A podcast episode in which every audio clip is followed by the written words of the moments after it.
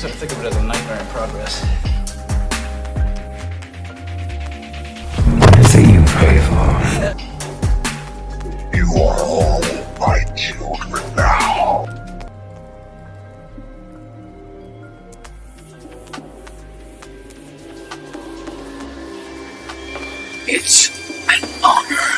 Hello, and welcome to the Debate of the Dead podcast. Good evening, good morning, good Monday. We are getting started on this week with a hefty, hefty movie.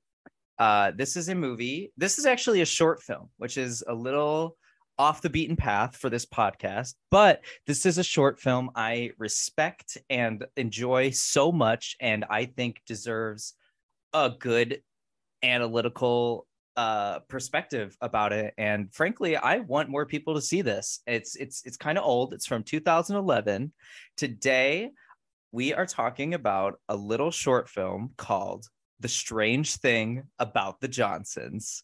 Here with me to discuss this hefty hefty 30 minute endeavor is my good friend william willson. Hey will. What's up? My name's how Will. I? I'm pretty fucking good. I am a little horrified because I just had to rewatch this short. Me too. Me too. And it- it's been a while since I last watched it, but it was really fresh in my mind too. So I'm like, yep, this is this is about what I remember. Um, this is one I rewatch probably once a year. I mean, it's so short, so easy to rewatch too. Yeah. But um, this short film is directed by somebody I guarantee just about anybody listening to this podcast knows. Uh, who here has heard of a little man named Ari Aster? director of Hereditary and Midsommar, because that is the genius mind who brought us this short film all the way back. It's one of his first uh, works. The little little short backstory behind it is he was attending a graduate film school, and all of the other short film submissions were like such clear Oscar bait, as he described it. He didn't he didn't like how um, safe everything was, so he was like, "What can I do to really shake it up? What how can I stand out? And boy, did he swing so far into left field that I think we came back around to being right. Yeah. Uh, And honestly, I think it's Yeah. fascinating because I didn't know that about like the backstory of that. And I think it's, he definitely held true to his vision of it is. In, it is disgusting. It's out of left field. You'll never see something like this again. agree. Uh, before yeah. we before we get too too deep and really start the podcast today, I do want to start this one off with a potential trigger warning because this movie uh it's a short film, but I'm going to say movie because it's just easier to say in conversation, but this movie deals with some hefty hefty topics. This is not a, a- particularly fun movie. This is not a popcorn flick. This is a psychologically taxing movie. So I just want to, if you haven't seen it, take 30 minutes to go watch it because I mean, as you know, we're about to spoil the hell out of it. But also, I just I just wanted to make that clear because this movie deals with a lot. So a quick quick little trigger warning because some just a few topics that this movie deals with and henceforth uh, this podcast will be diving into is uh, sexual assault, rape, and incest. And it doesn't quite stop there. That's just what I'm gonna put out there. So for basically, this episode is not for the faint of heart. Um, so I will not be offended if you dip out if I look on my little app and it's like audience retention rate one minute. I will not be offended because this is a hefty movie, but that is what makes it so good to talk about and discuss and debate and dissect. So, without further ado, let's start talking about the de- uh, the debate of the, the name of my podcast. Let's start talking about the strange thing about the Johnsons. So, the movie starts and it starts in such an interesting way because the immediate first shot of the movie is a young kid, probably somewhere between the ages of like 12 to 15, I'd say. Yeah. Yeah. Like- Like, 15, 16, probably. Yeah, definitely not an old child. And this child is uh, jerking off, discovering the joyous world of masturbation for himself. Which uh, right out of the gate lets you know exactly what you're getting into because i think it's especially a bold start to just open up the gates with a kid jacking it Yeah, like that is definitely an unconventional movie uh opening for sure. I cannot say I can think of any other movies that even try to go somewhat similar. But yes, that is the opening scene. And then there is a knock at the door to which the boy's father comes in and it's it's the standard like oh i'm sorry i didn't mean to interrupt you and and like oh my god why didn't you knock? Well he did knock but you know like privacy interrupted. So the father quickly dips out of there. It, it's an awkward situation for sure. Uh but the awkwardness only grows tenfold here because instead of bringing it up later or dealing with this issue at literally any other time, the father almost instantly re enters the room to have the talk with his son. yeah Um, which and it- also uh, before he gets in there i think the funniest thing about the scene is the kid it, he doesn't even like try to make an excuse he's like i'm cleaning in here like that's it's Yes, so low oh my God. effort It's so funny that he says he's cleaning as he's like laying in a bed underneath a cover. As he's like, I'm cleaning. like but also I get it because I I think of like times in my past where where something like that where I've been caught off guard and I try to quickly come up with an excuse and I'm like that was of all the excuses that was maybe not the best one to come up with off the top of my head. So it's that panic brain of like ah uh, I'm cleaning. Yeah. so I get it. it was so time- fucking funny Yeah, like you couldn't have come up with anything better. You're clearly Um, not doing and you're cleaning some pipes, I guess, but like come Uh, on. Yeah, oh yeah, he's he's he's cleaning out his own pipes, but um so I guess he didn't technically lie, but uh yeah. Yeah, so father comes in, sits and this is oh my god, see there's so much to talk about with this movie. This it it, it starts off you're you're uncomfortable from the second this movie starts. I mean, this is a horror movie that has a runtime of 29 minutes. And in those 29 minutes, they managed to throw you on such a psychological roller coaster. It is insane. And I I cannot believe more people did not look at this and go, oh my God, this filmmaker is going to go somewhere because uh, someone who did is Double Toasted. If you know that channel, he called this shit years ago. And I'm so proud of him. He was like, that Yeah, guy is going to go somewhere. And it you'd be hard pressed to find any short that uses its entire runtime. Like there's usually some padding, there's there's usually something in there. This short Not in this. uses every single second. every second. It's and it's it's it, it- I frankly I find it captivating. So the father sits down on the bed next to the child who probably still has at least half a chub at this point because it's so soon after he le- uh, like left the room and came back in. And it's it's uncomfortable because of what is happening but at the same time the father is saying things like oh i want you to know that this is normal and people do this all, all the time. It's very common. Uh this is nothing to be ashamed about. So it's like this is very sex positive and a good message but it's also weird because he's so close to like his son in this scene and, I and, and it even the ends with him, conversation like, kissing him on the cheek and you're like okay like that's not inherently wrong but Yeah. she literally has his dick in his hands like what are the it's so odd like this read the room a conversation little bit. definitely could have waited till after the fact the after the fact that he's done doing that. Yes, yes, yes. Like he could have brought this up later. He could, you know, like uh, any other time. But uh no, he decided to nip it in the bud right away. And and, and you get the intention because he's even like, I didn't want you to feel ugly or anything. Now that I've caught you, like you know, like you you shouldn't feel ashamed about doing this. I'm sorry that I walked into your bedroom and and uh, broke your personal boundary. So it's like a very interesting, like, okay, dad, come on, cool, cool father uh, Yeah. dynamic for a second. Like he he he very clearly is like trying to do like the very good dad thing, but the very the timing of- it is just incredibly misplaced. He did the worst possible thing at that moment. Definitely, definitely, and he and he's like explaining the concept of taboo, and you know the scene is going at a normal pace like you're i i it's a lot to take in because the situation is so jarring especially for the opening scene but it isn't full off the rails like it will later be Yeah. Which I also like contents of the scene aside, I think the one thing that really solidifies this just as like incredibly unsettling is the fact that there's no music at all. So when there's a pause or a silence, you're just you're stuck feel in it. them. You're stuck in that moment with them. You're you're feeling it, yes. which I think is also a really good direction to have no music there just to let that sit with you. I agree. And and you know, maybe that might not even be intentional. That could be a budget thing. That could be that could be intentional. Uh, but at this either whichever, it's still effective, I would say. Uh, and so the father, whose name is um hmm, Isaiah? Is no, Isaiah's the kid. What's the father's Sydney? Sydney.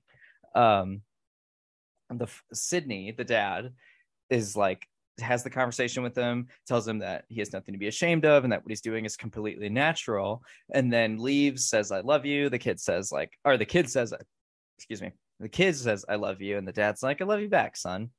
And then he walks out of the room, and the kid is like holding a picture because this came out in like 2011. It's a little, I, I wouldn't say pre-internet, but I think it's But it was definitely the age still of like flip phones. yeah yeah like people aren't it makes sense that this kid has like a paper it's not he's not looking at like porn on his phone he's looking at like a paper material you know uh like if it was time. porn, it would be like a magazine or something like that. yeah yeah yeah so he's he's like holding this paper of what he was jer- masturbating to and we see Oh, that it is sorry. a picture of his father and that is where you hear like the in your head like the insidious like record scratch you're like eh, that's this is the point where people just go and i guarantee people clicked off of this thing as soon as happened Instantly. Instantly. uh because i mean it's you're like uh, it- right away you're like uh, oh this movie does not give a fuck we we are going into subject matter honey Which like it's also a kind of a masterful hook in the sense of like that is so jarring that you kind of want to see what the rest of it has to offer. definitely def- and and it's so easy for this to be comedic. And i think some people actually a lot of people probably would argue that this short film is comedic and funny but i i challenge people to see to look a little deeper and ask yourself are you laughing because there's genuine comedy in this or are you laughing because you're so uncomfortable at the horrible situation that you've been presented with that you straight up just don't know what to do other than be like that is so fucked up and laugh Yeah, like it, I feel like it genuinely has like the color palette and the like cadence of definitely it could be a black comedy of like Yeah. it is just so bleak, but it, the fact that it really doesn't dive into that and plays it straight makes it more unsettling. I agree. And and also aside film the the plot and everything aside, can we also just take a moment to respect and appreciate that in 2011 he Ari Aster made this short film with I think an all black cast. Is there a single white person in this movie? I don't think so. I think there's like one and he just walks by. Yeah, like like an extra or something. So that is Yeah. shout out to that. We love an all black cast thriving, and and on and the acting in this is not bad. I personally do not think it's bad at all. I there's some some moments where I'm like, oh, that was a little. Yeah, I think But there are the some most- points where it's like a little bit rough, but I think again, like you'd be hard pressed to find a short that has better acting. Yeah, and and and you do have to like kind of consider that this is a essentially student film. So I mean, the fact that he was able to do this much. Uh, d- have this good a direction and and writing and acting and every everything it's just like wow damn and like i I- i'm i wish when i was younger i had the sense to like understand the creation of films because i would have been all over this Ari Aster guy following him uh like crazy but and obviously as we know he went on to be something uh quite famous with hereditary and midsommar and Yeah. everything. Who, who knows what great epic he'll bring us next. But any anyway, back to back to reeling it in. So we are introduced with the plot line. Uh, of a son essentially being in love with and sexually attracted to his father. Uh, this, so now maybe we're understanding why I introduced a trigger warning at the beginning of this episode. To which it kind of also highlights the definite uh mental illness this kid has, which I will just Right. straight up just call incestuous relationships an illness because that's not I mean, yeah, definitely. It- it- Yeah. it's this movie does a pretty good job painting a picture that the kid is like clearly Fully in the wrong. fully in the wrong, and like just psychologically broken as a person. Well, I'm probably not for. uh, I mean, you know, his villain origin story isn't delved into that much. But, yeah.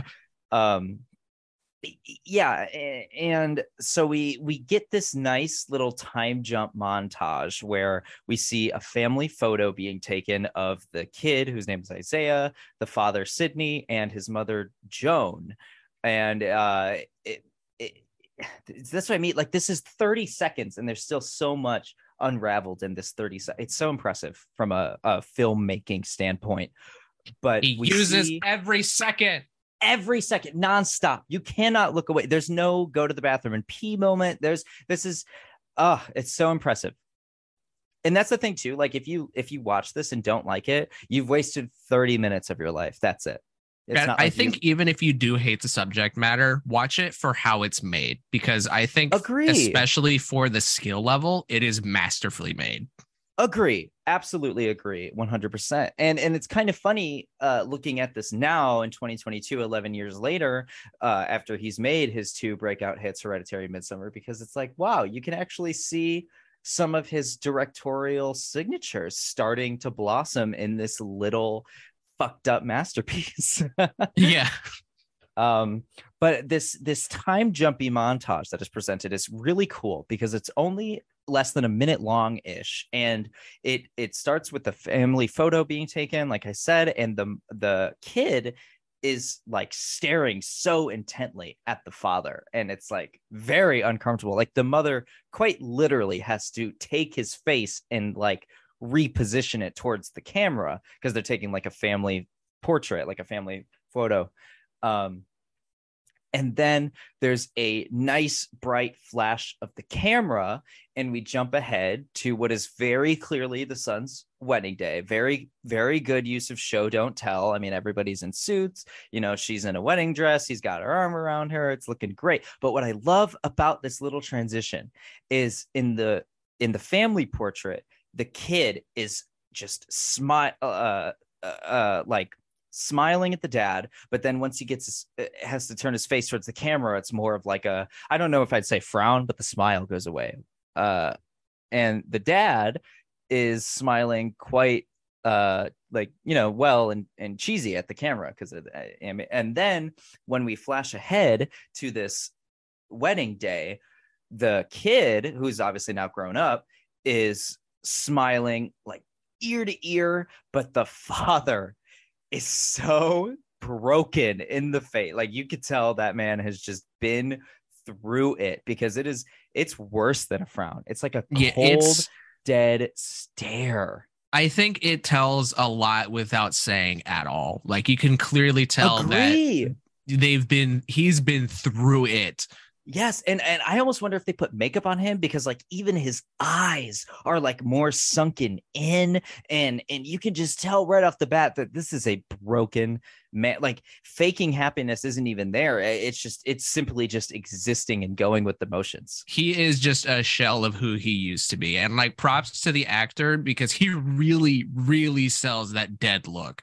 Yes, yes. According to IMDb, his name is Billy Mayo, which Great, Icon. that. icon. I I think I've seen him in one other thing. I couldn't tell you what it is off the top of my head, but I remember seeing his face and being like, "Oh my god, that's the guy from Strange Thing About the Johnsons." But I've never seen anyone else in anything uh from this little short in anything else, which is a shame because, like I said, the acting is not bad. Like it's just um uh It's all around it's really solid. Yeah, it is, and, and and there's a few moments you could nitpick for sure, but for the most part, I I do think it's good. Um, but yeah, it's it's 14 years later, and we are we are at timestamp four minutes on the dot into this movie, and we have already introduced incest, sexual assault, and I I just uh, Dissociation.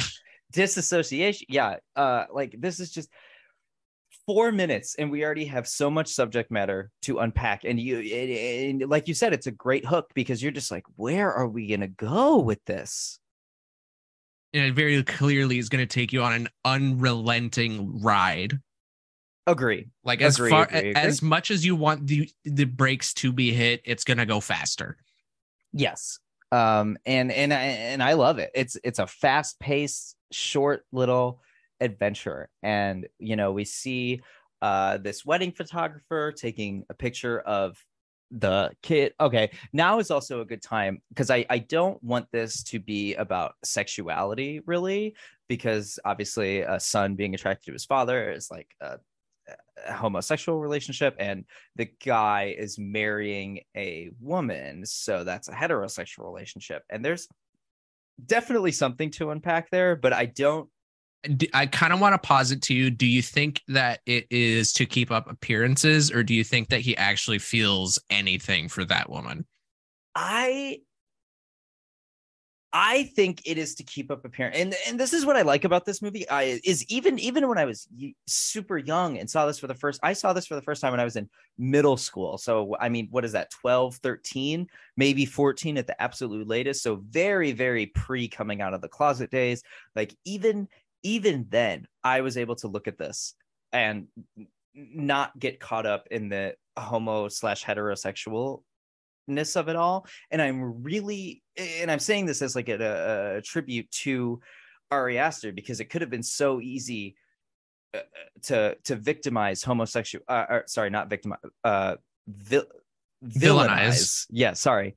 Villainize homosexuality with this uh, storyline and this kind of a piece and i really don't think it does because it this is a story that just transcends sexuality in itself. So when it comes to this wife, I, I I do think it is to keep up appearances, or maybe he does kind of want that like normal life, that uh, normal being like what most people experience and what has probably been shoved to him as the ideal lifestyle.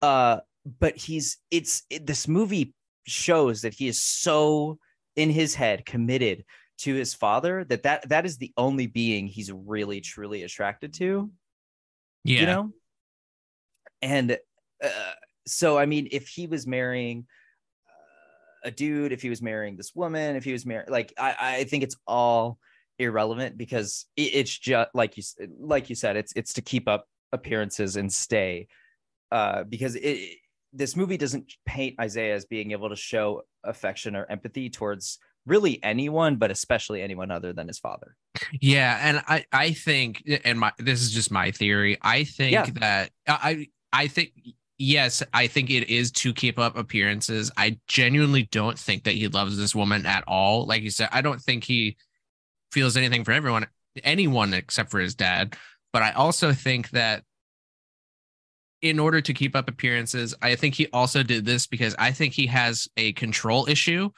And I think that it even is present near the end of the movie but i think he just likes the idea of having someone to control and to like manipulate. And it g- just goes so far to the end of this. I I agree, and they they definitely paint him is in this light because there's clearly a lot uh that is a little off balance in Mr. Isaiah's head here. But uh yeah, he is seen to be extremely controlling and manipulative throughout this whole um movie. Pretty much every step that he takes is is calculated and and it has the ulterior motive of how can I be in charge of this situation you know right like how can i make this turn my way. Right right right. So um yeah we and so we're now in adulthood and we see that this abuse is most definitely continued on because at while the picture is being taken so imagine like five people uh in a straight line looking at a camera so and they've all got their hands around each other's shoulders um the son is standing next to the father because of course and uh he he says oh thanks for everything pop and his hand we the camera lingers and we watch the hand go from the shoulder down to the booty as he grabs a little feel Grabbing some cheek. grabbing some cheek on the wedding day at the wedding and and they're probably so this is why that scene in the beginning is so uh layered because the in, in this whole movie kind of begs the question uh to the audience of when did this all start and how because we, obviously we see that the kid is like jerking off to his dad which is like crazy and but at the same time eh, the kid maybe doesn't know better because he's so young. I mean, I'm sure he knows better, but I'm not trying to make excuses for him. But uh, what I'm getting at is the father comes in. He's like, "Oh, what you're doing is perfectly natural," referring to the act of masturbation itself, not the fact because he doesn't know at that point that he's masturbating to him. So it, the kid think- is hearing this conversation about like, "Oh, this is perfectly natural. This isn't. I don't want this to be taboo," and he's seeing the whole picture, whereas the father is not.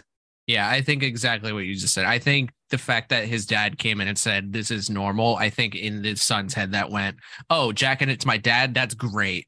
Exactly. Yeah, yeah, yeah, yeah, yeah. Because the kid, uh, the, the the the father doesn't know the source material and the extent of the situation. So I, I I think that's definitely a part of what's maybe going through the kid's head at that point in time. Mhm. Um, but uh, and then the son here, Isaiah, could not resist uh sexually assaulting his father because in the middle of the wedding reception, uh, there's a point where everybody's you know uh sitting around eating, drinking, laughing. The mother is kind of walking around visiting with all the various groups of people, being like, "How you doing? You know, you you get you get some of the food yet? Like all that, all that good jazz, normal friendliness." I also want to say in this sequence too, this Mhm. one shot is beautifully shot. Yes, yes, that is something. I'm really glad you brought that up actually because this is in fact a one take, and it's Eh, it's it, I al- always just respect a one because it's it's almost like theater. You you get one shot every single extra. It's outdoors, so all the environment has to be right. The continuity has to be right, and it, this can. It's not like this is a static camera that's staying in one spot and just kind of panning. Like it's fully doing 360 degrees rotations around characters. It's like a puzzle piece, you know. Every Yeah. single human in this scene, every single fucking flower on the trees, in the plants, everything has to be perfect, perfect, perfect for the shot to make sense. And everyone has to hit their mark perfectly in order for it to work. And they do. And that's so fucking impressive for And this it's little just- 30 minute student film. And it's just incredibly ambitious, even for a short. Yes, yes, and it's it's it's little things like this that I really wish I would have seen this for the first time with a more developed mind to be mind to be like this guy's going so like this is a filmmaker who we got to get him in the in the business, you know, we got to get him a mm. feature film because he's that ready. was, I think, the moment where, like, when I watched this for the first time, I was like, this guy is going somewhere because this shot is so intricate and It's hard to fucking make. I, I I'm like got it up on my second screen and it, it goes on for 60 seconds at least, I want to say. Uh, it it is a detailed shot and it's cool. Which, it's great. Which, like, for a minute of film, like, that doesn't sound a lot on paper, even just watching it. But when you're making it, that's your whole day. you literally i'm sure this was a whole day of shooting for sure easily i could see it being multiple days even potentially um but yeah because like every little thing just has to go according to plan for it to work. Um but yeah it is it is extremely technically very impressive. Um but yeah so it ends this this beautiful one take ends with the mother kind of hearing some strange noises from behind a closed off uh, fenced area. Because I, I think they're at their home probably. Like it seems like it's their backyard. Yeah, There's yeah, it seems like a like a dolled up backyard. Yeah, there's like a pool, you know, the house has got like open doors. So it's probably like their little storage garage area, car park ish moment, you know, doesn't matter. Yeah. Point is, they're behind closed doors, uh, uh, behind a fence. And there's a little peephole in the fence. So Joan, the mother, walks up to it, puts her eye to it, and you you just as an audience, of course, we we most likely know what's going on, and because it's it, you hear like moaning sounds, um, so you're like, oh, I think we know what's going on behind here, but the mother is about to see it, and it's a dreadful shot because you're like, oh no, she's gonna, oh no, not this, you know, like It's one of those to- things where like you know what's about to happen, you know it's coming, but you're still terrified of seeing it. Exactly. And it, and it, and it kind of edges your own like suspense. Like it makes you feel just like icky, but that's the best kind of horror movie. And that's why this one deserves to be looked at and talked about. Um, and Which I, I'm do have things to say ahead. about this scene specifically, but I'll Okay, save yeah. that for the end. okay okay um yeah so she she looks through the peephole and sees uh, sidney her husband and isaiah her son and isaiah is uh, this is a pretty rough uh rough me- being like visually clear depiction of sexual assault. I mean, we see it. The father is just broken, standing there completely motionless, dead face, uh, just uh, like like a deer in headlights, like he's seen a ghost. He's so pale in the face and He everything. he is And- fully disassociated through this. He is Yeah. not there. No, not at all. And the, and this actor, Mr. Mayo over here, really sells it. Like that's I'm like this movie is not poorly acted at all. No. And the son, Isaiah, is just going to town at him like an animal. He's like kissing his neck. He's like taking off his clothes. He's like furiously ripping off his pants. It's like aggressive and it's not pleasant to see in any way, shape, or form. And uh, we, as the audience, just had to witness it along with Joan, the mother, who kind of this is this is a wild moment because she's like she she I, I don't even I think this is so psychologically traumatizing and taxing on her psyche that she just doesn't even know how to process it that she fully just goes nope not right now not today. This is all these pe- all these nice people are here. Uh, this this is the day of my son's wedding. We are not nope we're not doing this today. It's not Yeah, it's not it- it, it's like one of those things where like you see a car coming and it's like fight, flight, or freeze. She froze. she froze. Exactly. She she froze. And and uh jumping ahead of myself just a little bit here it, it does a lot a lot of this mom's character is trying to figure out when it started. So at this point you're thinking uh, she's probably thinking like eh, eh, because there's no way this is something that could have been ignored. Maybe she didn't know the full extent of what was going on but there's there's no way she didn't have an inkling that something was up and wrong and off you know Yeah. uh between like just just mother's intuition and and just being in the same house as them 24 7 i mean this is a man who couldn't wait 24 hours during during his literal wedding to uh, uh, assault and th- his father so i mean let alone what they were doing at the house i mean i'm sure moral of the story is the mom had to have some kind of skepticism that something was going on. And now in this moment it is it is confirmed. Visually right there her worst fears are coming true. It and it's so we there's so much going on in the scene that we you almost don't even have time to think about how this bears on her because she's married to this man and this is her son. So it's like the two basically the two most important people in her life uh, are in are are I don't Betraying want to say her trust. betraying her trust to say the least yes. Um and and she's probably suspected it for a while and and here it is all coming to a head right here. You- i mean she literally it probably she's probably in some kind of uh, s- psychoactive shock. Yeah, and I do think like I'm not saying this as like she should have done anything right then, but I feel like it what if that was the case, I don't think that she would have needed the visual confirmation to confront them beforehand. Yes, that's true. And and and this is this is a tough situation. And this this is the best kind of horror. This is the best kind of filmmaking. It is you can't just sit here and be like the mom's a bad person. She didn't do anything. And you can't be like the mom's a good person because she tried to stop it.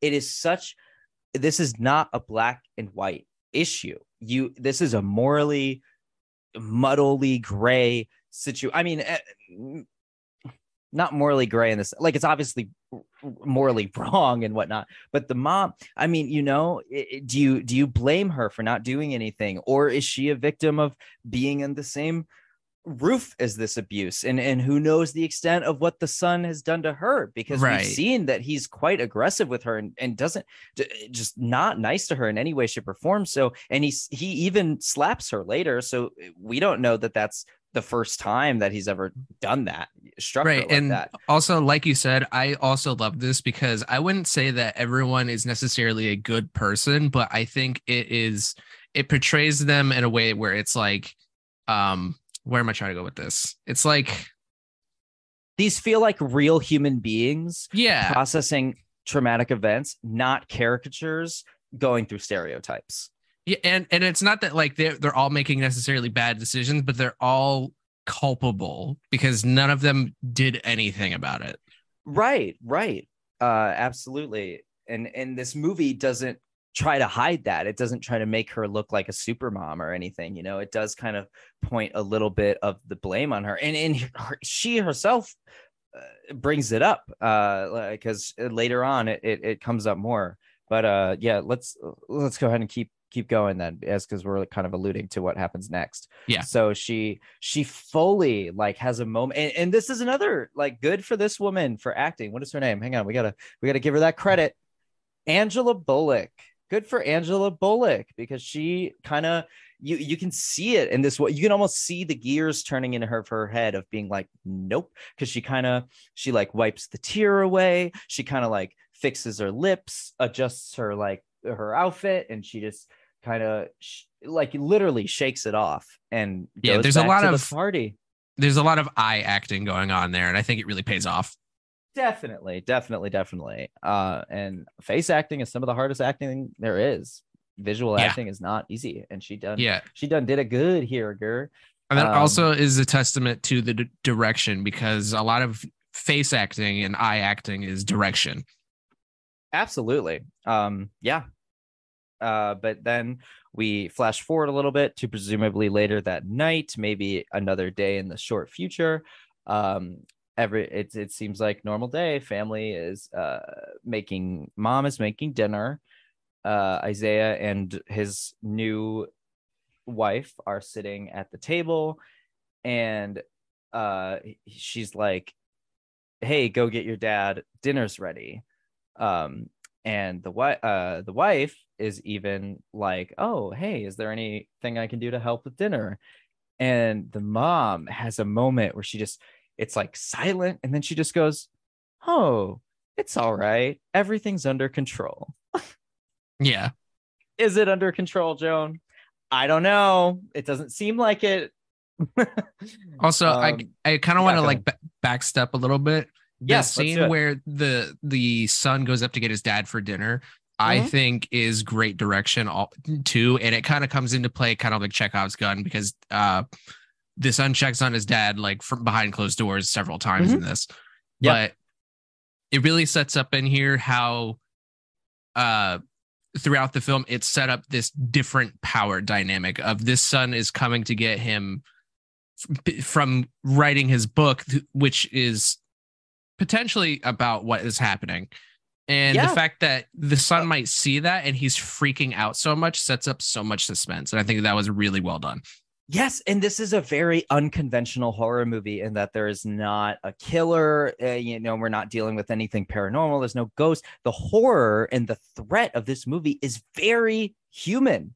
This is like of uh, uh, the the horror in this is the moral uh, outrage that it causes in your brain when you're having to deal Yeah. with the, these problems. Um, and I, that's a hard subgenre of horror to really sell because it can so so easily go goofy and i'm sure there's plenty of people who would argue that this is goofy because of how intense the subject matter is alone but I, I really implore and encourage anyone that thinks this might be goofy Yeah. to really look at it and be like, am I is it goofy because it's so outlandish in its subject matter, or is it goofy because like it's humorous and the acting is bad? Because it's really not. It's Yeah. played very seriously. And, and like like I said, I think it's a testament to the film itself that the scariest thing in this moment is a son checking up on his dad. Yes, yes, absolutely. And it's framed like a conventional like horror slasher almost would be because he's like coming up the stairs and we see the the father like trying to frantically close the file out and it's it's kind of funny that like the error code it's just like the file can't be closed. Which is like odd. Like, that like 100. percent I've odd. never seen an error code say this cannot be closed. like you you would think they would like maybe do like the pinwheel of death or like like transparent the screen to make it go a little like to show that it's freezing or something i don't know uh, or do you know like- how like on the MS like DOS thing where like where you hit close, it did like the slideshow of it slowly shutting the tab. Yeah yeah so oh yeah i know what you're talking about yeah something something like that because this this is a little odd like just the any any other error code other than the file can't be closed either way it doesn't matter all we need to know like it, it works it works for the sake of the suspense of the scene you know like the Yeah. the uh and, and it, it's almost and it's a good scare too because he's like frantically trying to close the file and the son is coming you know we see the shadow the music is growing and then he just appears and he's like hey dad dinner's ready And it's it, it it makes you feel stupid for being scared of it too, because it it, it is played off of just like, hey, yeah, yeah, come on, dad. And, but you know the subject matter behind it that makes it so much worse. Yes, yes, and and and it, uh, we know it shows some books written by Sidney, so we know that he's a poet and an author, and we we see that he's writing something, and I it, it shows a little bit of the text uh, of his memoir called Cocoon Man, which I'm sure is some kind of metaphor for him being like trapped inside of his shell or something like that Yeah. but uh it's definitely like the the one paragraph we see him writing at the time is like uh, clear a way for him to exercise his conscience maybe not like clear it or but it's it's clearly guilty and he's kind of just like is it my fault? Is it his fault? Like what literally what literally what do you do in this situation? There's not yeah, and it, protocol it does for this. and it does make sense for him to be thinking like that too because in his uh situation like who is the bad guy? Is it him for being con like complacent or is it the son who are, is manipulating Yeah, yeah, and even and I think there's even an argument to be made that uh the father could have been the initial abuser in some way and i before like the pitchforks come out at me for saying that i mean that because this movie has enough framework and evidence to make that argument. I'm thinking of the scene later where the son is like well what about all the things you d- you did? And that could have that could easily be taken as being complacent and just going along with it or Yeah. is there more to it? We don't so we don't really know. so do you think that maybe he did pursue that and you think he maybe got in too deep to the point where he was like oh fuck like i can't back out i i personally like i said i think there is definitely an argument to be made there. I don't personally think so. I i think i believe the son was the initial abuser in the situation. And the father didn't quite know how to handle it. It was so so shocking and traumatizing that he just kind of let it happen. And eventually and over time in years it just slowly spiraled out of control.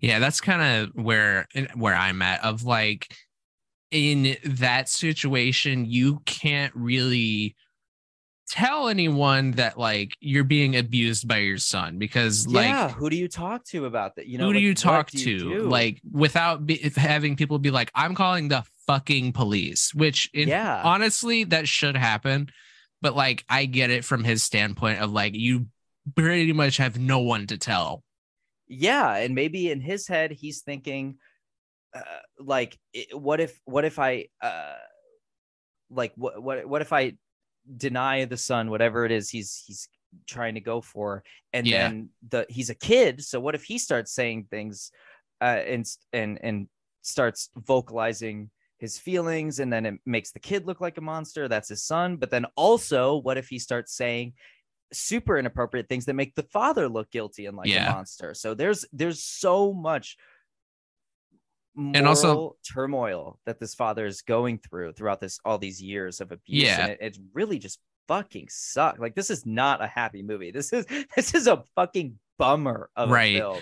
Because like like i said if, if he does tell anyone he runs the risk of losing his job his credibility everything. Because like despite what ha- what he says people will be like he's a child fucker Yeah, and then what if what if the wife takes the son's side because the wife's going to be like, "No, yeah, my son is innocent. Of course he is." And then, you know, like this there's so there's basically no way for this father, Sidney, to win.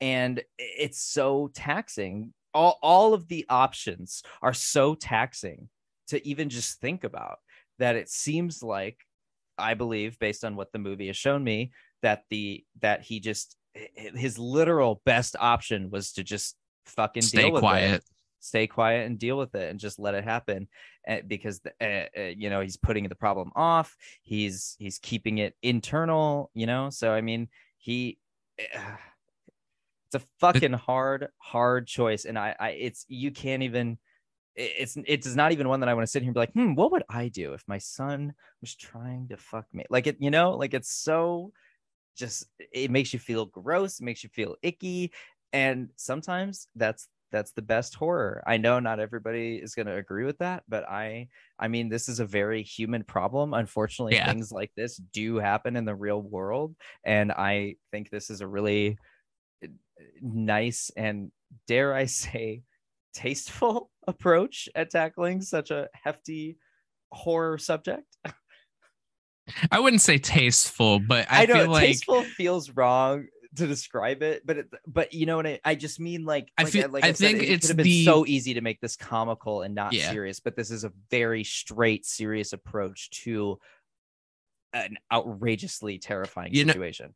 i'm gonna hate the wording i'm about to use for this but it is a, a uh it gives you the material material raw of like this is what this is you know what i mean yes, yes.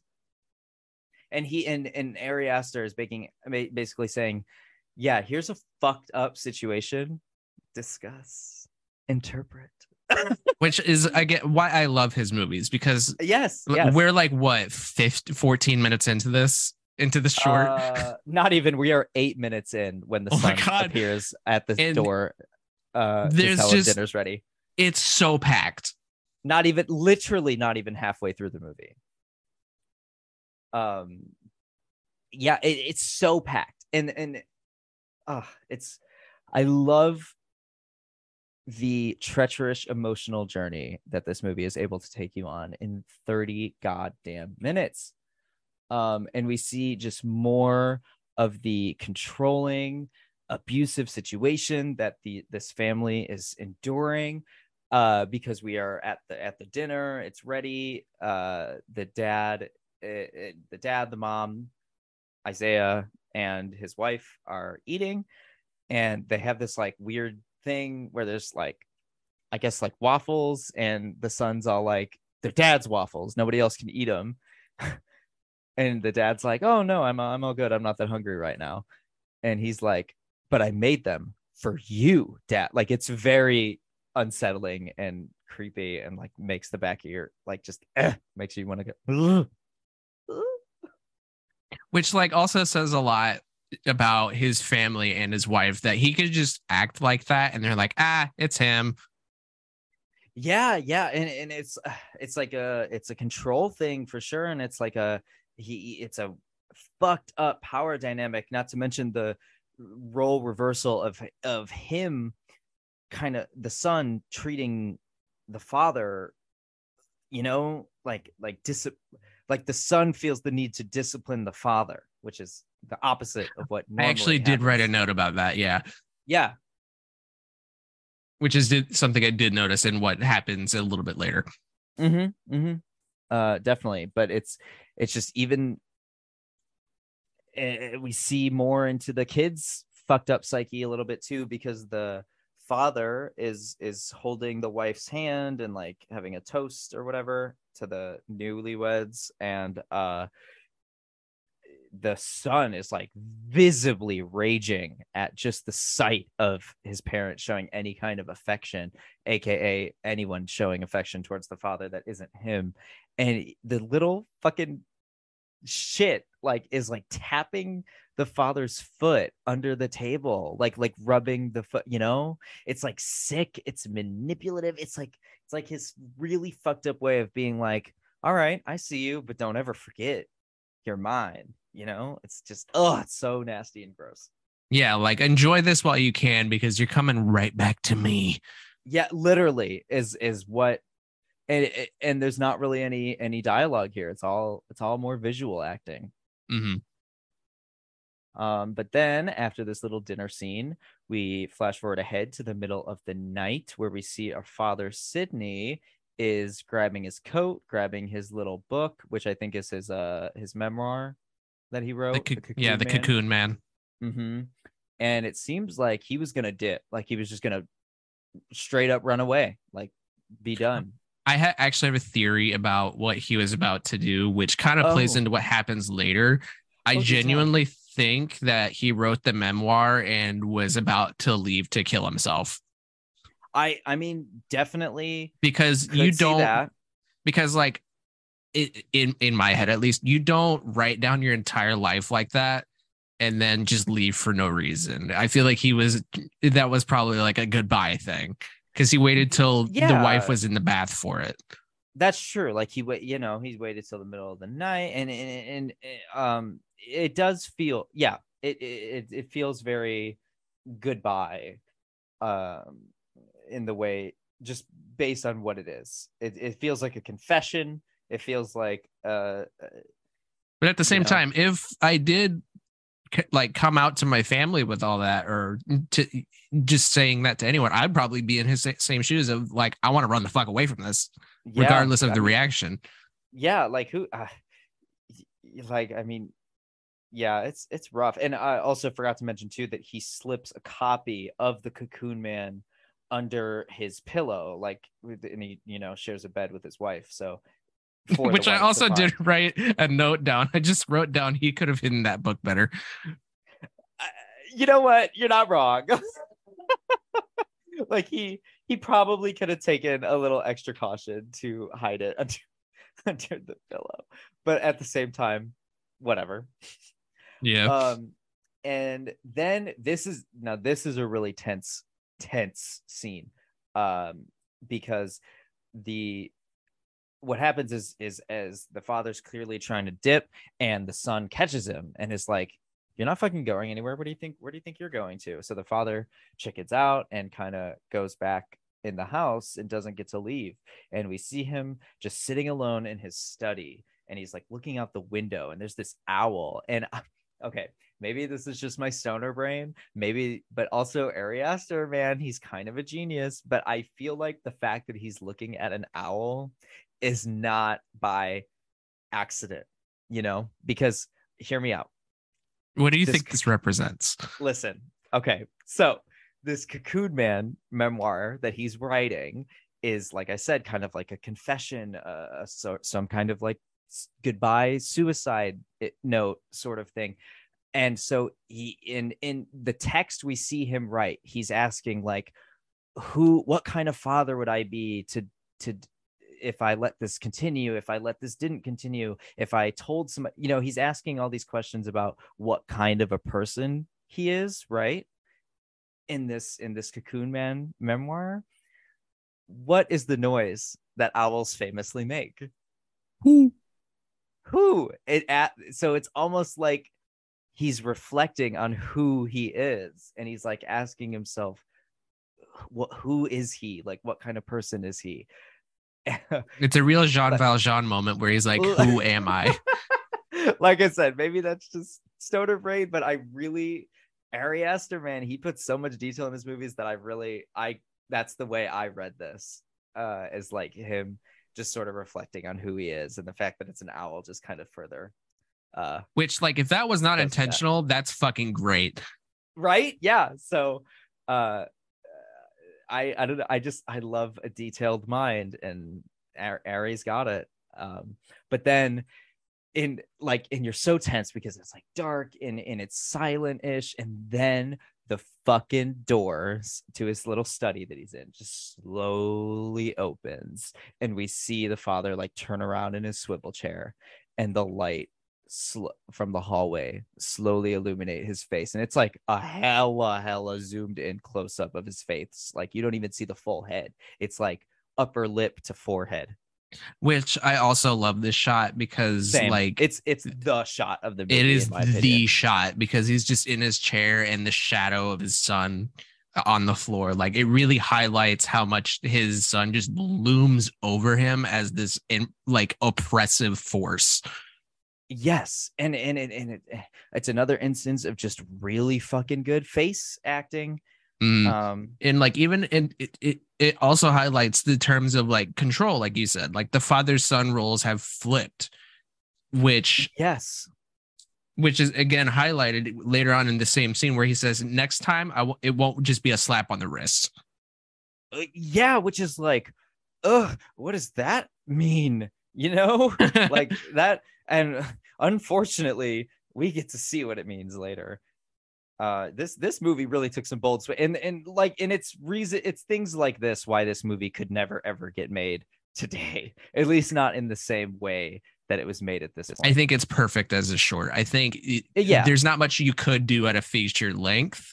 I think everything that it was trying to do and say was probably done all pretty well in the 30 minute time slot it had. But yeah, I I think that this this shot specifically is like the money shot of this short.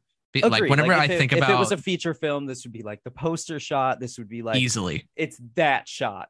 This is what the shot I think about when I think about this short because again, like I, it really highlights the the control that the son has, which you'll never see in anything. yeah. And and it's uh it's and it, it, it makes you as like an audience member feel like just dread because you're like fuck what is this man gonna do like we've seen that he's capable of pretty heinous Right. unspeakable things so you're like Because it just makes- fucking happen Because it just makes this the father character just look so tiny, especially at the angle that this is at. yes yes it's at this like uh uh top down almost like uh a resident evil fixed camera angle. It's like so wide uh out and it looks like you're almost like watching you're, it looks like you're a fly on the that's what this movie is. You're a fly on the wall into this family you know? Like you're not really seeing the movie through any one person's perspective. You're just you're just a fly on the wall. And this shot really highlights and emphasizes that. Mm-hmm.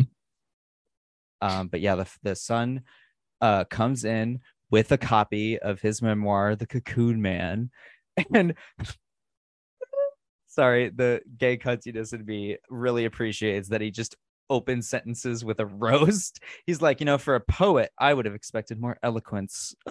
That's what I mean. Like, there is some humor to this, but it's for the most part played pretty seriously. yeah. um but uh it's this this movie just does not let up because the son has a insanely manipulative conversation with the father and it's it's just more instance of him being such an aggressive abuser uh because he's like telling him he's like essentially the the conversation boils down to like this memoir is bullshit because like regardless of whether or not you feel ashamed now you've let this happen for all these years Which like this happens a few times, even like later on in this short. I want to know where the fuck this kid learned to gaslight. um truly um yeah you're that's so funny well yeah because he's also like he straight up is like i love you dad but you make it hard which is like holy fuck that lo- that that sentence with any two people is rough alone Right. and and coming from a son to a father that is so fucking hard to hear and rough and but then you add the subject matter of this movie and the situation and it's just like holy fuck Which, like, again, that's another instance of the role reversal because you would normally hear that kind of shit from your dad of like, well, I love you, son, but like this made it really hard. Yeah yeah and it's so easy to give a line like that to the stereotypical abusive character you know like Yeah. because it would have been easy to give this line to the fa- to an uh, to a father character and then be like oh that's clearly the abusive dad character of this movie Yeah. But you know? when you, but that is not you- what this is yeah, when you flip it, it feels much more gross. yes and it's it's just oh it raises all these moral questions that i love when a horror movie is able to provoke such thought. Hmm and and he's like and the father's like i'm sorry. And the son's like sorry for what? For this biography that you wrote? And and it's like fuck dude. Like he's the son is just grilling the father. And it's so hard to sit through be- because of how intense it is. And then you add the subject matter and you're like damn. And uh the conversation ends with the uh, fa- uh the son isaiah being like fucking burn this shit and i don't ever want to see another copy of this laying around again Because next and- time it won't be a slap on the wrist. yeah and that's where you're just like huh what does that mean what does that mean And, we very like, graphically down, get to see what it. happens, what he means. yeah and that's another thing where i'm like this movie could not get made today and it's it's oh it's just hard. It's hard to explain and it's hard to hard to talk about. Um but we just see more now now we're about halfway in halfway through and we see it's uh uh the holiday with the cheering and the the time change new year's it's new year's day and uh the uh, there's a party instance going on and we see the son isaiah making out with his wife but the whole time his eyes are wide open just staring at dad over there Right. uh cut to post new year's party where the everybody's cleaning up and the son isaiah breaks a glass out of like frustration and anger and the wife is obviously concerned is like yo what's going on Oh my god! If I were her, I would have been like, "What the fuck did I just marry?" yeah it's quite a red flag and and who knows if the wife has any idea of what's going on or even a suspicion and uh, frankly i don't care there's so much going on in this movie i do not have time or the mental capacity to think about the wife's emotions yeah. I think if that's, anything, that's she's pro- spinoff. yeah. I think if anything, like she's probably like she probably has the suspicion of like I feel like I'm being used, but not. She doesn't understand to what extent. yeah yeah yeah yeah i i see what you're saying and and uh, like i said i just i don't even have time to think about the wife's emotions there's so much heaviness going on in the in the matter Right. but um he tells her he's like you know i think i'm going to stay here and help uh my parents clean up we it's so messy we've left him with such a mess and the wife's like uh, okay kind of odd. You also just like broke a glass. Like i don't know how i feel about this but i guess she just she just goes home and and he tells her he's like uh you know i'm gonna be home late. And this is where we get uh probably probably the most graphic scene in the movie. Um, Easily. easily. Sidney is in his in the bathtub and he's like got his little headphones on listening to um i don't know what he's listening to actually I think don't it's like some sort of self help tape. that's what I was thinking too. I was like, that's what that's what in my head, like I thought it was, and I don't know if the movie actually shows that, but it, or like, I think yeah. that actually, I think it does show like the cover of it, and I think that's the little directorial like cameo on there. Oh, work, work, work. Love that, love that. But um, yeah, the the son is like trying to br- the bathroom door is locked, and the son is like banging on the door. It's like open the door, and at first he doesn't hear him because he's got his headphones on, listening to this thing, and then excuse me, um, Bless you. thank you. Uh and he the kind the father kind of freezes in place and the son fully kool-aid man's the door down like it is it, it- that like he breaks wood man. Like he is angry he busts that fucking door down Like literally, he breaks off a panel of wood. It is it's intense. I hope he paid for that. I wonder if it was intentional. Like, was the set designed that way, or did uh the actor whose name is Brandon Greenhouse really kick that door so fucking hard that it just broke the set? Either way, it's impressive. I need answers. Yes, it's impressive, but um, uh, it, especially impressive because if it was accidental, he just kept acting. He was like, "Yep, that's on character." Yep. uh, but yeah, he is pissed off. Hulk smashes the door down, and he then proceeds to. Well, there is no light way of saying it, folks. He proceeds to rape the father, Mm. and it. What we as an audience see is the mother alone in the bedroom watching uh, a show to which she is like clearly like uh she knows what's going on like you can see it in her face that she is petrified but she chooses to ignore it and just turns the tv up louder Which uh, also, this is what I had a problem with because uh, I, it's just a little like continuity thing, or it, it just a little nitpick I had of.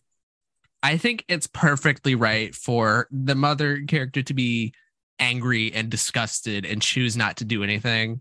But as we saw with her when she found out that her husband and her son were doing things, the dad was clearly not interested in what was happening.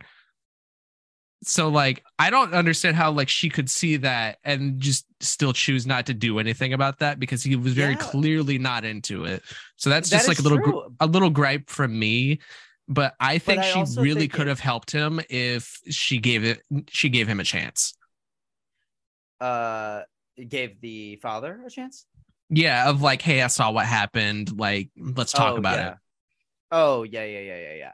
But also, I I think this kind of uh further begs the question of how, is how long has the mom been putting up with it? You know, Right. because for all we know, this is this is like a Tuesday occurrence for them. We don't know, and she's like, oh well, I guess Yeah. time to turn the TV. You know, if this has been going on for years, or is it is she now now that she's seen it, she knows the horrors of it and just can't handle it, so she just she turns that blind eye. And Yeah. it it's pretty much it's very wrong either way you look at it, but it does Yeah.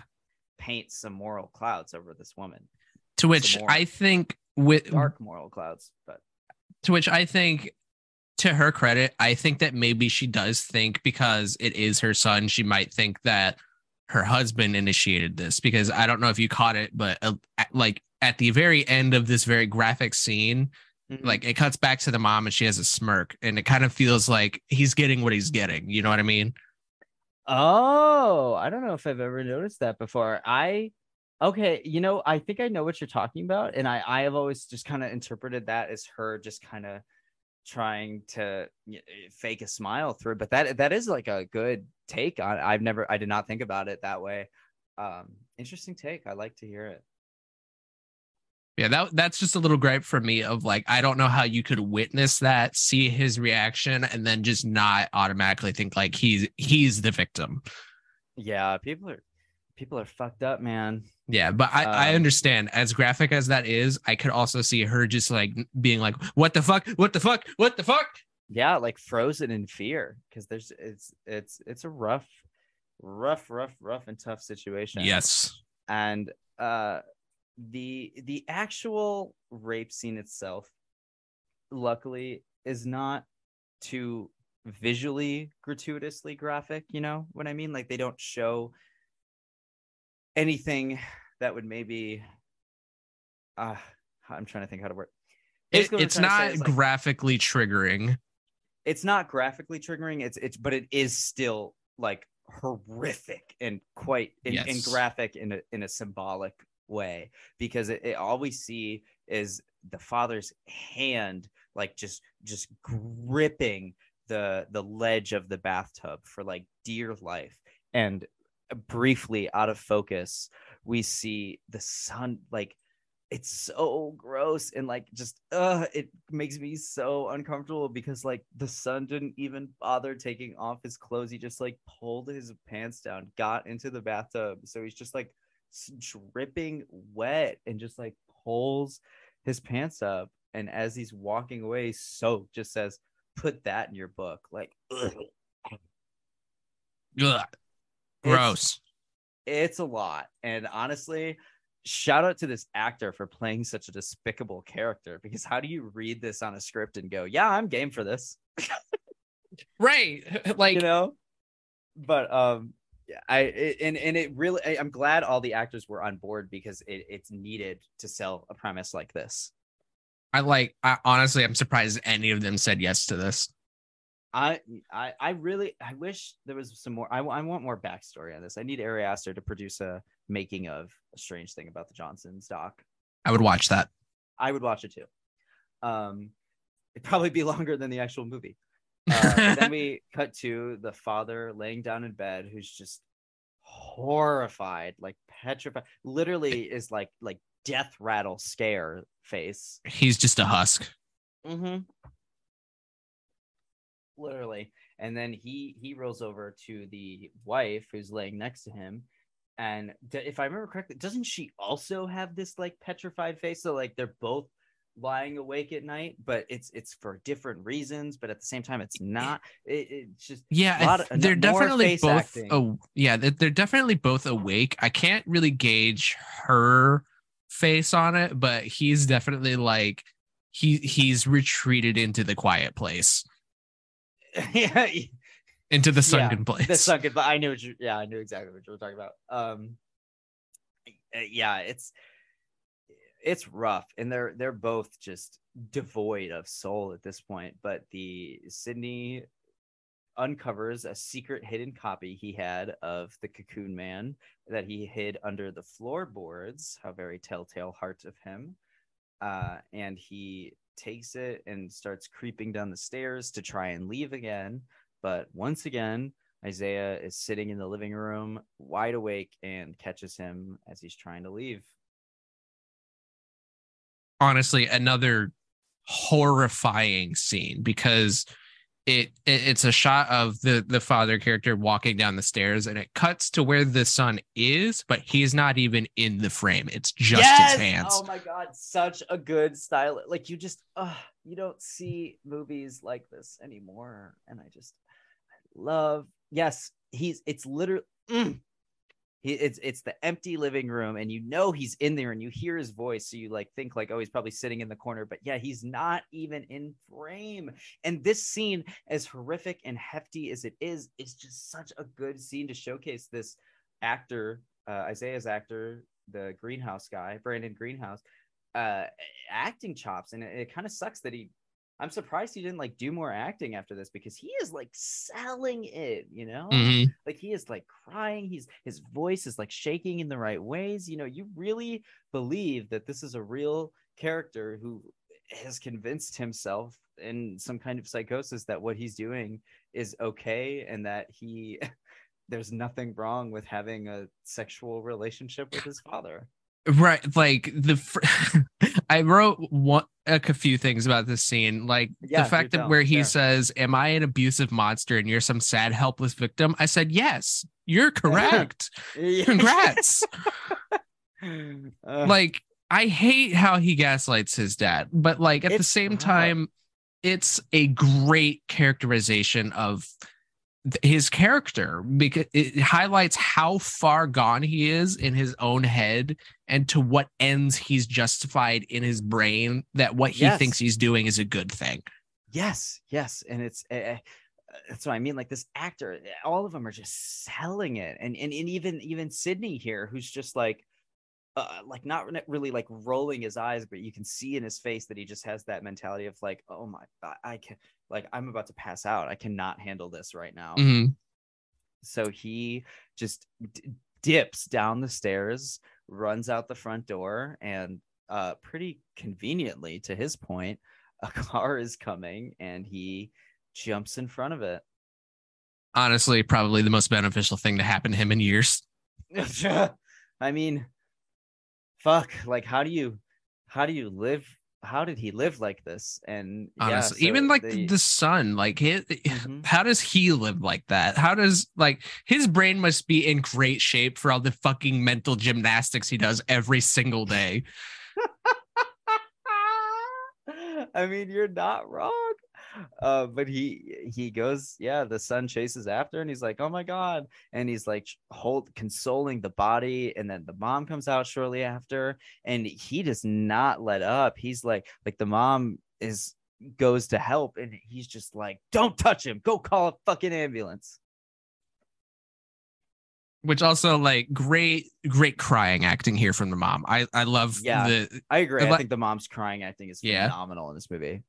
Which it, this I don't know what the fuck Ari Aster does in every single movie. He gets his actors to cry, and I'm like in the most convincing way. and it's so funny because he's one of those directors that they're like, yeah, he's a pretty cool dude. He just and, and like you look at pictures of him and you're like, this, this is the guy. this fucking guy.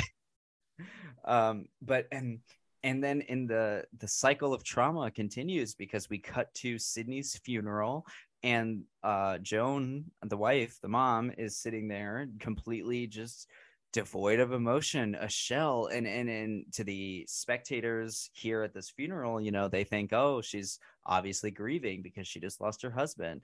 But in reality, uh, it, it's that for sure. But also the fact that the burden of this guilt, this shame, this secret now lies with her and Mhm. only her. And uh, and it's only going to get worse because now the son has there's literally no one left for him to abuse and we know that he's going to continue. So she basically knows that she's she basically knows that she's never ever ever going to be able to live a happy life ever Yeah. again. And not And that I- she could before really but now she just really is like yeah there's no chance at happiness Yeah, and I think that the funeral scene also really highlights like her character of, what- of like you can see in her eyes like she's piecing it together. Yes, yes, and she and and she's and I'm sure she's now backtracking, being like, if I would have said something all those years ago, would it would it would things have gone differently? And and could I really believe that my son could be a monster like this? Like all that shit, you know. Mhm. Um, and then after the funeral, the uh son and just uh, more psychotic tendencies like goes up to the father's room and steals like a sweater out of his drawer and puts it on Which I like I genuinely can't even put together what the fuck that even is about. Is it like an obsessive thing? Does he want I- to be like his dad? Like I, I think it's i think it's an obsessive thing and, and like he can't let him go so you know it's like Mm. a piece of him you know it's it's definitely fucked up. But then this scene is this this moment is actually kind of humorous because the mom uh kind of slowly walks up the stairs quietly and then she just goes uh what, what does she what does she ask? Um she she's sta- she's standing at the top of the stairs and then you know it's like it, the camera is like zooming in on him looking at himself in the mirror with like his taped up picture of his dad right there wearing the same shirt. And then all of a sudden we hear the mom's voice just go I want to ask you something. And he turns around so quick and he just goes, How long have you been standing there? it's kind of funny, but at the same time, it's it's like, oof, you're um Yeah. and uh, you know, he's and like that scene's kind of terrifying, not in the sense of like you just got jump scared by the mom, but like she's kind of risking a lot by asking him that because it's like, what the fuck is he gonna do right now? Yeah, and she and she's eh, and this is a big moment because she's finally chosen to to confront him about this. I mean, this is years of of of a guilty conscience hmm. coming out in this moment because she's not Yeah, she's not afraid she's just gonna do it but also what does she have to lose you know right. Like she's lost everything at this point. and she and she asks why was your father crying on your prom night and the son is like what what? What are you talking about? And she's like on the night of your prom your father drove you home and the entire night he cried with the sink running. And she's like is that when it started? And the the son is still kind of like playing it coy like oh i don't quite know what you're talking about but also like i don't like what you're insinuating and i don't like this tone that you're taking with me. Another sense of the discipline role reversal. And mm-hmm. And she's even like no it started before that. I i know it did. And so that's why it's like yeah like that she's she's had suspicions for a while. To what extent we don't quite know but um she's definitely felt some type of way for some time. Right. And actually, I do lo- love this dialogue a lot because it- again, like it highlights how he thinks he still has all the power here. But since his f- father's no longer there to be be manipulated, his tactics don't work anymore because he's forgotten what it's be like, what it is. Sorry, he's forgotten what it's like to have to be told what to do, and hasn't realized yet that he has nothing to manipulate his mom with because she hasn't she has nothing anymore. She's lo- like she has nothing left to lose. Right. And, he it's- can't he he can't convince her that this is a good thing and when it's clearly not and it just builds and it bubbles up and it finally pops when he realizes that nothing's going to work and he just says i love him better than you ever have Oh yeah, and it's like, damn, and like, how how could you follow that up with a line of dialogue? There's nothing to follow up a di- line of dialogue like that other than a slap. truly Uh, like So that and justified yeah, she she she slaps him, and she slaps him twice because she says, uh, like for that line, and then she's and he says like, I'm warning you, and then she slaps him again. She's like, you don't warn me, like you know, like, uh, it's so rough and that's and then he slaps her back and then it goes into this fight scene and the whole time i'm just like this is so this is mentally taxing because it's like that's her son but at the same time he's this grotesque monster of a person and so it's just there's so much coming to and he and he's in like you said he's he's he's gaslighting tactics he's like he's like i you don't even know what you're trying to say and she's like i know exactly what i'm trying to say Mhm. and and more is just great acting from this woman. What was her name? Uh, uh, Georgina or something? Fuck, no, it was something else. Uh, uh, Angela, angela bullock That's her. Yes, good for her. Um, just good for Angela. Really. You get if I were in charge of the Oscars, you'd get one in 2011 for this.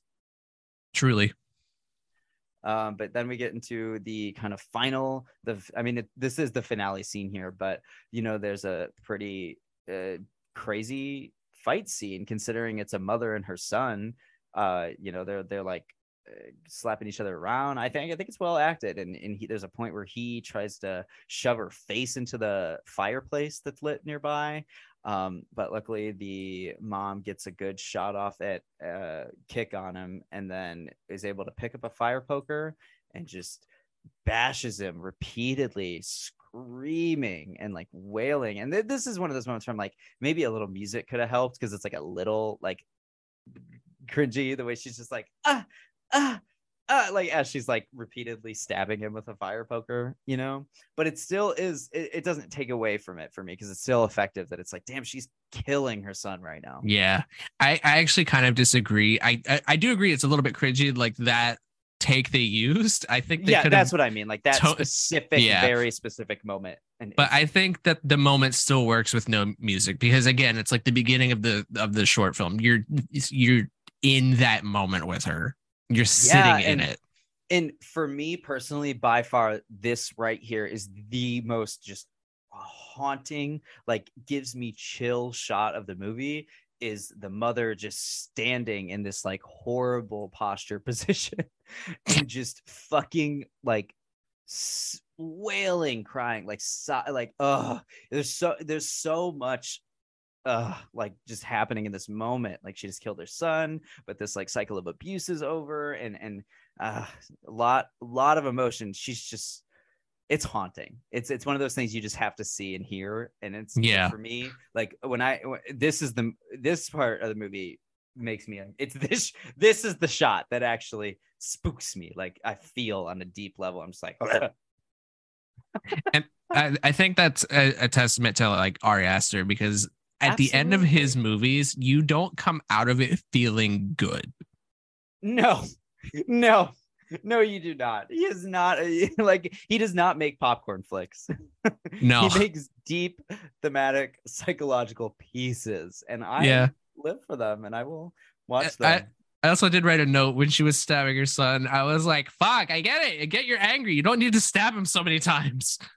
I see. I ooh, I'm a big fan of protagonists just beating the shit out of like antagonist. I think it's, Yeah. it's dope. It's kind of funny because for like years, I feel like it wasn't a thing that was seen that often in horror, and there was like lots of moments in horror movies where I was like, dude, beat the shit out of him. Like, why are you stabbing him once? Like, come on, stab him like twenty thousand times. But now it's almost to a point where it's a cliche, and I kind Yeah. which I think is so funny. Uh, But I think yeah. for the time, like it, it, I, I definitely think it does work. Like, despite my note, I do think it does work because it's very cathartic for her because you can very Yeah. see, you clearly see the emotion draining out of her face of like, fuck, it's over.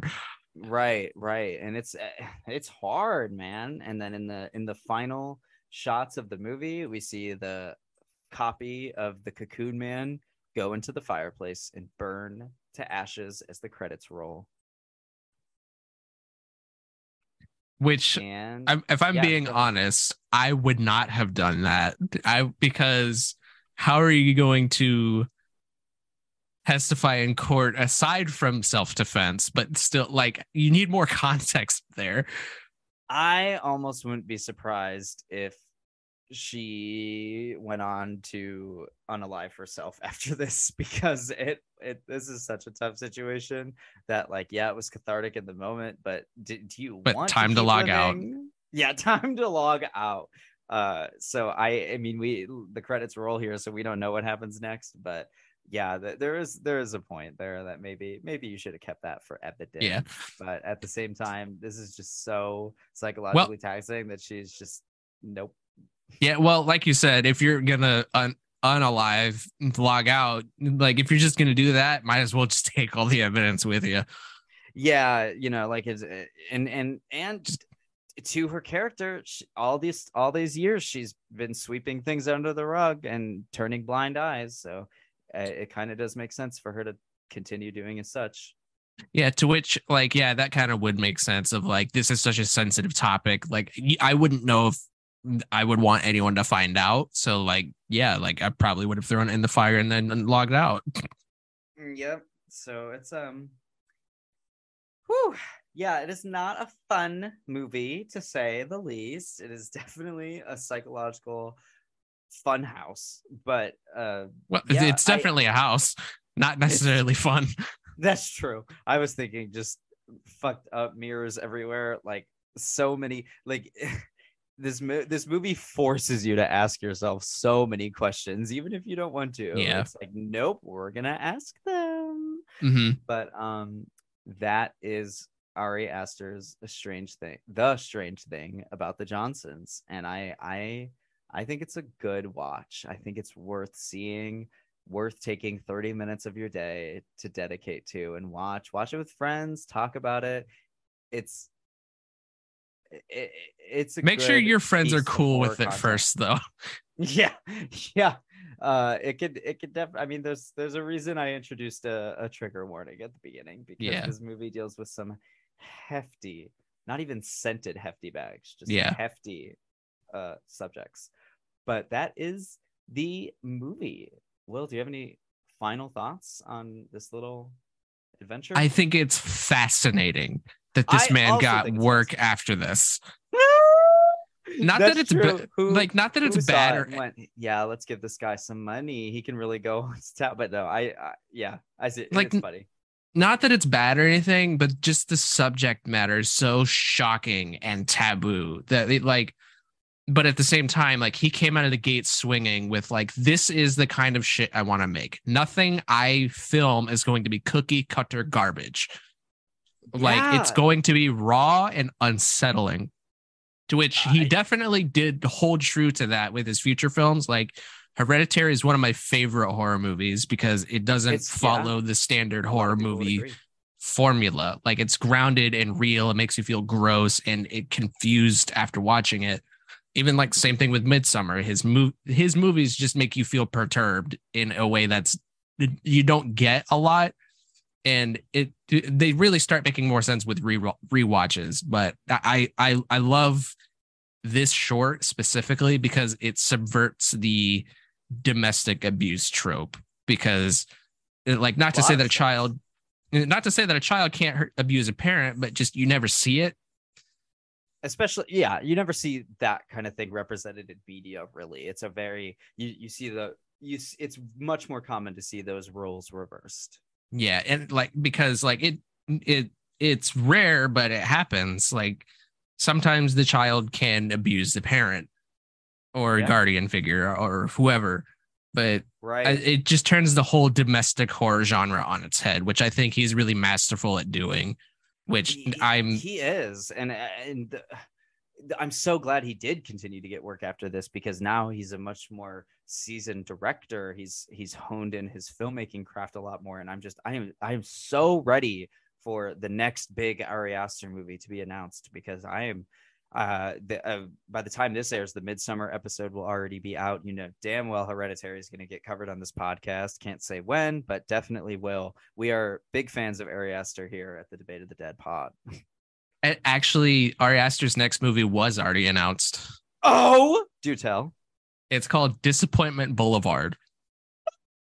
And okay. uh, I think what he called it was um, uh, four hour long nightmare comedy. Give it to me, Daddy Ari, Ari Daddy Aster. I'm I'm here for it. And it's uh the lead actor is Joaquin Phoenix. oh, I'm intrigued. I'm well. I'm I, I'm very intrigued yeah, well, I'm excited to see more from this man. But um me too, especially like comedy because like it's weird to say it, but comedy and horror kind of go hand in hand. I agree. Oh no, yes, let's talk about that because I agree. That's why you see so much horror comedy and it's because horror is so easy to portray in a comedic light. Uh um, sorry, I got a notification sound that I didn't recognize. Uh, so I uh, let me redo that statement. It's so easy to portray horror in a way that comes off comedic because if you do something and it doesn't come across as scary, it's most likely going to come across as, across as funny. Right. And I feel like that's also why like you see a lot of ho- like comedy people start making horror movies because definitely like like Jordan Peele, for instance, hilarious guy, fucking horrifying movies. Agree, and he, it's because you you almost have to understand how to offset that balance because a lot of horror movies will sometimes try to lean too much into the comedy and it doesn't work. So it just and if it doesn't if it doesn't come off as horror, it comes off as funny. If it doesn't come off yeah. as funny, it just comes off bad. So uh, sometimes people swing too much in the comedy. Then other times people swing too much in the horror element and don't put enough comedy in, which is not necessarily a bad thing, but that's also not everybody's thing. Sometimes you need those right. comedic relief moments to break up the tension and give your audience member a moment to breathe. And this, this, the strange things about the Johnson is, is a film that does not do that. Granted, no. it's a short film, so it doesn't really have time to do that. But there are full length features that are like that where you just do not have a second to breathe. Yeah. Uh, Mother comes to mind off the top of my head. Yeah. To which like I think Ari also he I think he's very good at highlighting the funny parts of very clearly unsettling situations. Like the yeah. um the scene in Midsommar when the guy is having sex with that redheaded woman oh, in yeah, front of all of those people and the person right. just comes around and starts pushing his ass yeah like it's a very clearly unsettling scene it is not supposed to be funny but the fact that it just got a tiny bit weirder, pushed it over the edge of like, I'm not sure if it's supposed to be funny.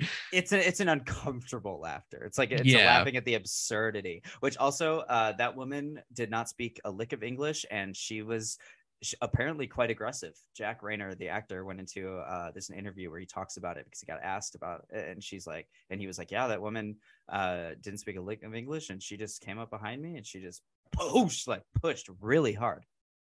Damn. So that's kind honestly that makes that scene a little bit better. Honestly, yeah.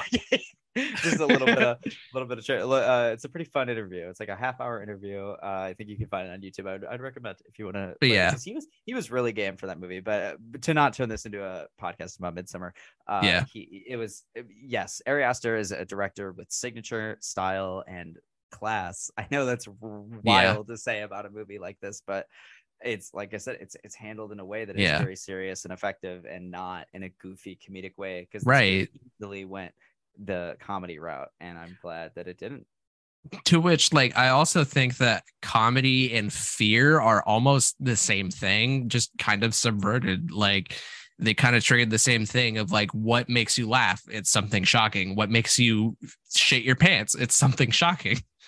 And and that's yeah and you have a really good point and that's why i love the horror genre so much is because there's so much to horror you know like there's everybody's afraid of something, you know, whether right. it's like an internal feel, an ex, uh, an internal fear, an external fear, a uh, fear of, of of an, you know, like everyone's afraid of something. So eh, there's out somewhere there's a horror movie that can get get to you, and like you know, there's people that are like, oh, I'm not scared of anything. I you know, and I I do that too. But at the end of the day, there's a movie out there that's going to strike a chord with you in some way, shape, or another. Yeah uh, if you if you give it the chance to really think about it because everybody's been through something uh, rough in life probably yeah I imagine and uh, that's what we do when we watch movies. We re- yeah. re- subconsciously or not we relate them to our own personal experiences and, and compare like okay can i see myself in this situation?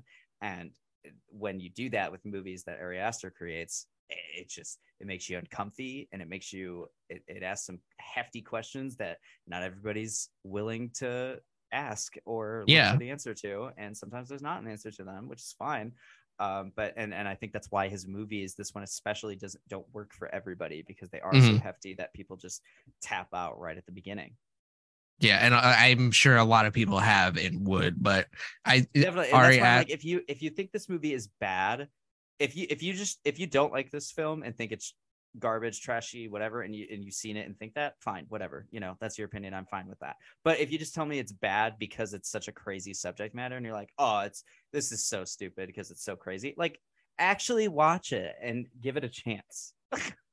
yeah, like take your blinders off, like just go into it. Don't expect anything. Just mm-hmm go in and try i'm not going to say appreciate it because it's very hard to do that but try to think with a critical eye looking at it. Exactly. I, I encourage and, and not everybody wants to do that with movies. I get it. I'm a person that lives breathes eats dies by horror movies so i of course do that with every movie i watch. But and that's why i have this podcast because i have seen this movie and i think it's asks a lot of questions and then i think it's a great piece of horror content that i felt like needed some coverage and i was like let's fucking talk about it. So yeah. I'm glad very glad you're able to come on here with me and talk about this. People are going to see a podcast episode about the strange thing about the johnsons that's longer than the actual movie and be like what the fuck?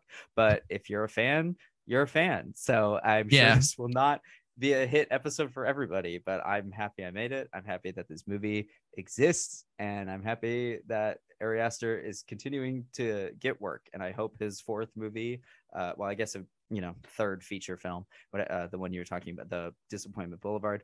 But I'm thinking third because this, then Hereditary, then Midsommar. Yeah, anyway, yeah. His next feature film is um, another knockout because I he's he's nailed it with all the rest. So yeah, and I thank you for inviting me on, by the way, uh, because Ari Aster, I think, is one of my favorite directors because I I wasn't allowed to watch like horror movies growing up, so like I did like a binge of just like all of your like classics, like The Exorcist, yeah. The Exorcist, uh, The Omen, all of that, like all of it.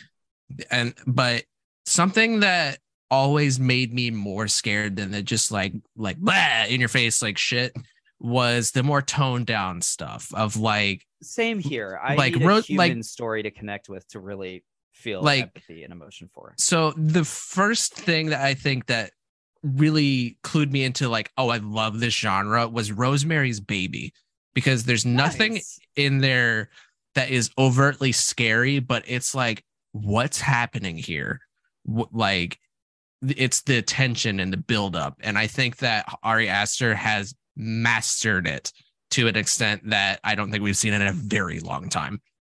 I agree. He he really is just a knockout director. Um and he's he's really just pulling out all the stunts every time he he he makes a movie and I couldn't be happier. So um but yeah, thank thank you so much for coming on today and talking about this little short film with me. In the event my lovely listeners want to find more of you, where can they locate you at? Um, you can find me on Twitter at Wilfricc. Hold on, let me see what my actual handle is. Mhm. Yeah, you can find me on Twitter at Wilfricc with two C's. Um, or you can listen to my podcast that is on hiatus currently called Cryptid Creations, which I co-host that with my wife Kayla, who was on here last week, I think. Yeah, uh, it won't be last week. It'll be there'll be a couple episodes in between, but yeah, Kayla was on the Gerald's game episode. Yeah, we have a podcast together. Might be coming back soon, so check it out. Yes, so if you like Will, go check out the Cryptid Creations podcast. It's really fun. It's not horror movies, but it's in the vein of the genre. It's uh, Kayla's a lot of fun. If you like her, go check out the Gerald's game episode if you haven't already. If you want to follow the podcast for updates and little previews of what the next episode is going to be, follow us on Twitter at DOTD underscore podcast. If you want to follow me and keep up with my drag, you can follow me on Twitter and Instagram at Queen Cream. And this has been the debate of the dead. Thanks for listening, guys. Thanks for having me. Yay!